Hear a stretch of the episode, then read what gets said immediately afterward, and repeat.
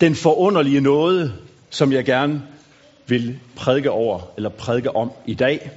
Og det er faktisk det bedste, jeg ved, at få lov til at prædike om.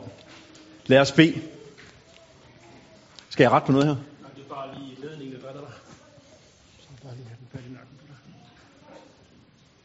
Tak for hjælpen. Kære himmelske far, vi takker dig for din forunderlige nåde. Tak fordi, at vi får lov til at smage den igen og igen. Og tak fordi, at du har gjort det muligt for et menneske at være fuldstændig renset og skjult i din nåde. Herre, det beder jeg om, at det også må være et budskab til den ængstede sjæl i dag.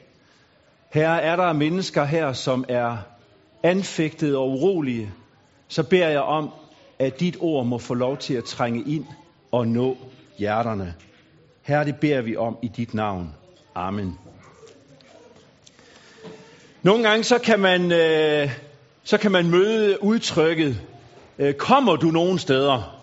Og når man øh, siger det i sådan en sammenhæng her i forbindelse med en kirke, så mener man ikke netto og svømmehallen, men så mener man noget med, kommer du i en kirke? Og det gør I jo her. I kommer jo i kirken ved Søerne. Jeg er begyndt at komme et nyt sted her inden for det sidste års tid. Ikke sådan rent kirkemæssigt, men det er faktisk et sted, som jeg ikke sådan har, hvad skal man sige, gået hen og opholdt mig før, men som jeg er begyndt at gå hen på. Det er et plejehjem. Og grunden til, at jeg er begyndt at komme hen på et plejehjem, det er, fordi min svigermor er kommet på plejehjem. Og øh, det, der er lidt øh, sjovt i den forbindelse, det er, at hun er faktisk øh, blevet nabo til en tidligere medarbejder på Solgården, som hedder Lise Kallestrup. Og nogle af jer øh, har hørt det navn før, eller mødt Lise Kallestrup, det er jeg helt sikker på. Det, der er med øh, Lise Kallestrup, det er, at øh, hun har brugt sit liv på at øh, lære andre mennesker bibelvers og salmevers. Og det betyder, når hun nu sidder som en ældre kvinde på plejehjemmet, så har hun faktisk fyldt noget op af det. Fordi det har hun brugt sit liv på.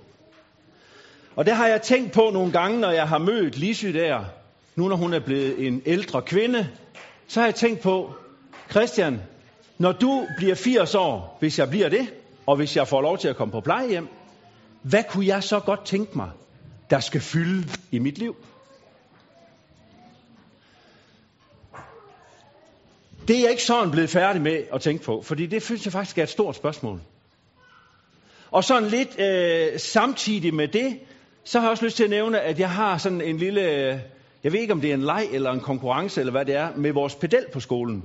Det er nemlig sådan, at når vi, øh, når vi kommer ud på en, øh, en kirkegård, så er vi begge to sådan, har den der, øh, jamen hvad skal man kalde det? Vi kan godt lide at gå hen og, og læse, hvad der står på de her gravsten. Og så sker det faktisk ikke så sjældent, at vi kan finde på at tage et billede af gravstenen og så sende til hinanden, og så med sådan en lille besked. Fordi der ligger rigtig meget, øh, der ligger faktisk rigtig stor vidnesbyrd i at se på sådan en, en gravsten. I hvert fald nogle af dem. Der er også nogle, der er meget mærkelige. Jeg så en her for, for noget tid siden. Det er den mærkeligste, jeg har set indtil nu. Der var bare en lille sten, og så stod der bare tre ord. Og der stod, det var det. Det skal der altså ikke stå på min gravsten, det kan jeg så sige. Men altså, jeg har brugt noget tid på at tænke på det her. Hvad er det, jeg fylder mit liv med, og, og hvad skal der egentlig stå, sådan som overskrift til sidst, hen over mit liv? Jeg har taget lidt remedier med her for at illustrere lidt, altså, og det kan godt være, at nogen har set det billede før, men så får I det igen. Øhm, hvis vi nu forestiller os, at det her det er mit liv, så er der jo rigtig mange ting, man kan fylde i sådan et liv. Og nogle af de ting, som fylder i mit liv, det er jo naturligvis, det tror jeg, det er for rigtig mange mennesker, det er min familie. Min kone, hun fylder på den gode måde i mit liv. Og jeg har også nogle børn, fire stykker, de får en sten hver her. Og jeg har også en svigerdatter og, og muligvis en på vej. Øh, så der er nogle mennesker, der fylder i mit liv. Så har jeg jo det her arbejde på Solgården, hvor jeg er sammen med en masse unge mennesker. De fylder også meget i mit liv. Der er også nogle ansatte på skolen, som også fylder i mit liv. Og i det hele taget det at være der fylder i mit liv. Så har jeg øh, så har jeg interesse for politik. Det fylder også i mit liv. Så er jeg helt vild med at se håndbold. Og på søndag, venner, der skal jeg se Skjern spille Ikke mod BSV. Beklager. Det blev i Aalborg. Jeg er I nok klar over. Ellers så vil jeg gerne sige det igen. Skjern skal spille mod Aalborg, fordi BSV de skal spille om bronze. Nå, men i hvert fald, så fylder, så fylder håndbold i mit liv. Og jeg, jeg kan godt lide sport i det hele taget. Det fylder også lidt, at jeg løber en gang imellem i mit liv. Det fylder også at se nyheder. Det kan jeg også rigtig godt lide. Og så er der bare det med at, at være sammen med mennesker, uanset om det er familie eller venner, det fylder også i mit liv. Så man kan hurtigt få sådan et liv fyldt op. Så tror jeg rent faktisk også, og det tror jeg også gælder for dit liv, at, at man kan godt sådan tage en masse småsten ned her og fylde op. Det, det kunne vi godt sige, at det var sådan de gode gerninger i ens liv. For jeg tror rent faktisk, at jeg gør nogle gode ting, også over for nogle mennesker. Det gør du godt til at også. Men, men jeg er også godt klar over, at i mit liv er der også mange ting, som ikke skulle være, og det, kunne være, det kan vi så kalde, kalde det forkerte i mit liv, eller synden, som Bibelen kalder det. Og på den måde er der mange ting, der fylder i mit liv, som jeg synes er gode ting og vigtige ting. Men, men jeg står jo også her som prædikant i dag, og det er jo fordi, jeg også gerne vil, at Jesus han skal fylde i mit liv. Og der kan I nok se, hvis jeg på nuværende tidspunkt kommer i tanke om, at jeg vil gerne, at Jesus skal fylde i mit liv, så er det svært at få plads. Fordi der er så mange andre ting, der fylder. Og, og det, taler, det taler Jesus faktisk om ved forskellige lejligheder, at det kan være en udfordring, det her, for et menneske. Han siger for eksempel i Matteus evangelie kapitel 6, søg først Guds rige. Altså, der er noget, der først og fremmest skal fylde mit liv. Jeg må bare erkende, at det har jeg øvet mig på i snart 50 år. Og jeg synes, det er svært. Hold da op, hvor har jeg besluttet mange gange i mit liv, at nu skal jeg til at gøre nogle ting i en anden rækkefølge. Og så går det godt i en periode, men, men så falder det ligesom lidt fra hinanden igen. Det kunne for eksempel være det at få læst mere i min bibel. Det har jeg besluttet mange gange, at det vil jeg til at gøre. Og jeg har tabt lige så mange gange. Jamen tænker du, jamen du er jo prædikant, og du er også forstander på en kristen efterskole, det har du da styr på. Det har jeg ikke styr på. Det har jeg ikke styr på. Jeg kan sige dig, at øh, jeg er glad for, at jeg hver morgen til morgenandagt skal læse af Bibelen for eleverne. Fordi det er faktisk primært der, jeg får læst i min Bibel, sammenhængende. Jeg ville gerne, at jeg kunne sige noget andet, men det kan jeg ikke, uden at lyve.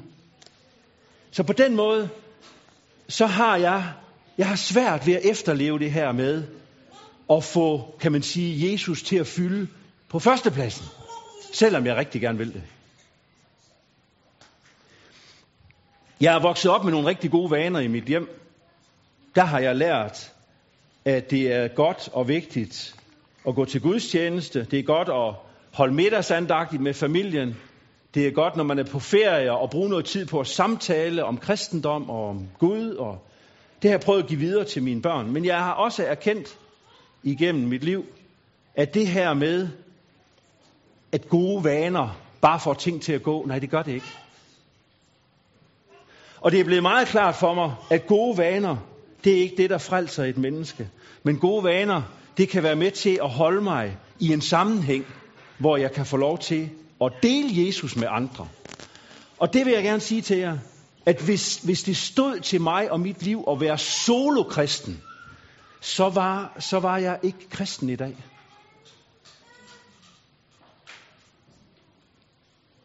Hvor er jeg velsignet af, at jeg kan være sammen med andre kristne. Fordi jeg oplever jo, at det ikke er kun mig, der kæmper med det her.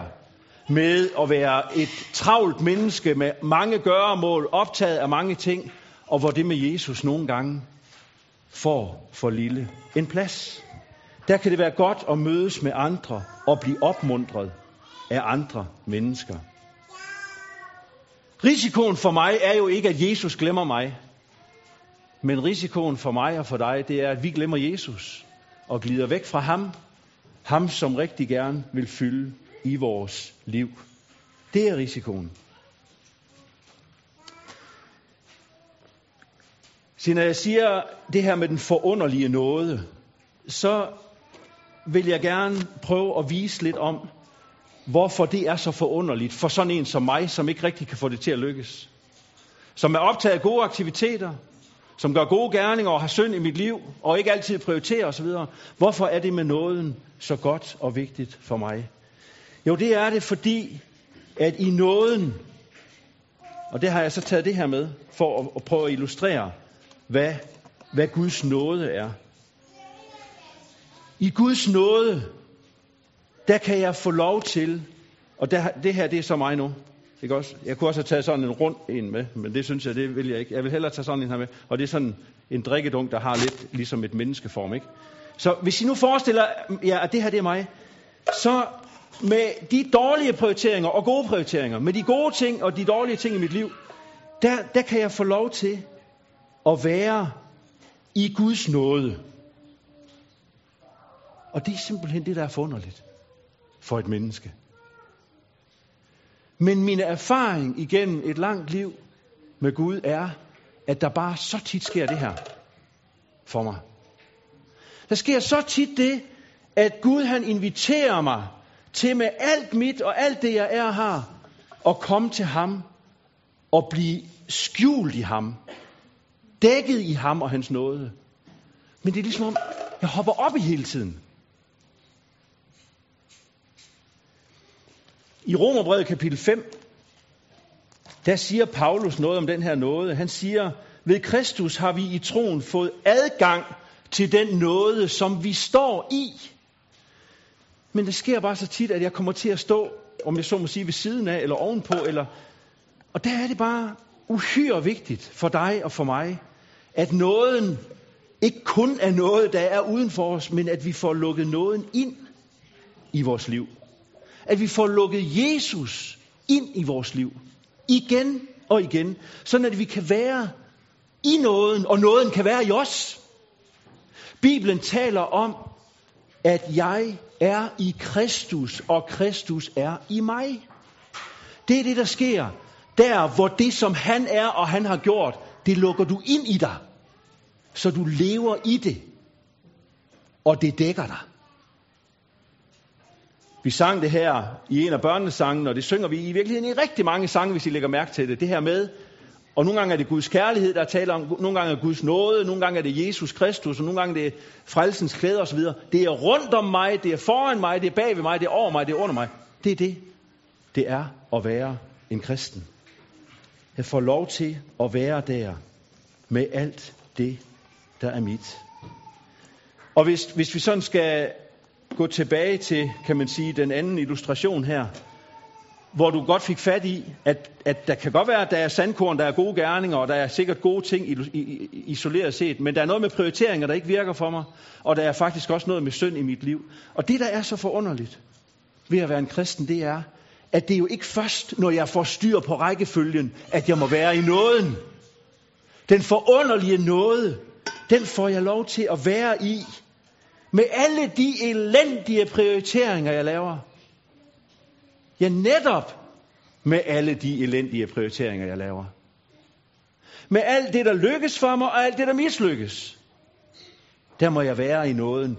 Hvis, hvis du lige vil prøve at tage sangen frem her, vi lige sang lige før øh, jeg gik på her, i vers 2, hvis du kan finde den, hvor vil mig anklage? For der står det egentlig så fantastisk godt. Der står der sådan her, hvor vil mig fordømme? Kender du det? Kender du til, at der er mange, der vil fordømme? Måske i virkeligheden allermest dig selv. Du vil fordømme dig selv, fordi du kender det, som jeg har illustreret her med dit liv. Prioriteringen er ikke, som du gerne ville, de skulle være, og du tænker også, at Jesus har faktisk en anden idé til, hvordan prioriteringerne kunne være for dig. Men de er det ikke. Og der er øh, forkerte ting og så videre i dit liv. Det kan man fordømme sig selv over. Og man kan miste frimodigheden. Men, men så er det, at brorsen han siger i den her salme, hvor vil mig fordømme? Jesu blodestrømme, og det er så det, jeg illustrerer her, med nåden, eller Jesu blod som renser, sænker jeg mig i. Prøv at høre, det er det, du må som kristen. Det er det, der sker, når du kommer til Jesus, at du sænker dig i hans fuldbragte værk. Så sker der nemlig det, der står videre her at så er der en, der dømmer. Og det er Gud, ham der er Gud for alle riger. Han dømmer, og så siger han, når han peger på Christian eller på dig, som er i nåden i Jesu fuldbragte værk, så siger han, denne, han er fri. Jamen var det ikke ham, der havde svært ved, efter 50 år, at få prioriteringerne til at virke? Jo, det var det. Lige præcis. Var det ikke ham, som stadigvæk kender til synd i sit liv? Jo, det er det. Forleden dag talte jeg med et ungt menneske. Hun sagde til mig, jeg glæder mig sådan til, at jeg bliver ældre. Fordi så er der garanteret nogle ting, der bliver nemmere ved at være kristen. Og jeg kunne, jeg kunne bare se, da jeg sagde til hende, at det er ikke min erfaring. Hun blev simpelthen så skuffet.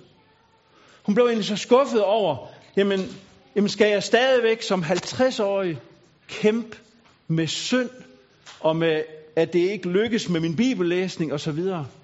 Ja, hvis du ligner mig en lille smule, så skal du. Beklager, men sådan er det. Men samtidig, så kunne jeg få lov til at sige til hende, at det at være kristen, handler ikke om Christian, men det handler om Kristus. Og om nåden, som han fuldt ud har bragt til dig og til mig. Derfor er jeg så glad for den strofe her, at Gud dømmer mig og siger, du er fri, for der er en anden, der har betalt for dig. Hvis jeg skulle bestemme i dag, hvad der skulle stå på min gravsten, så ville det være tre ord, men tre andre ord end dem, jeg nævnte tidligere. Så skulle der stå, alt er noget. For uden Guds nåde vil jeg ikke ture og kalde mig kristen. Men netop på grund af nåden tør jeg at bekende kristennavnet. Lad os bede.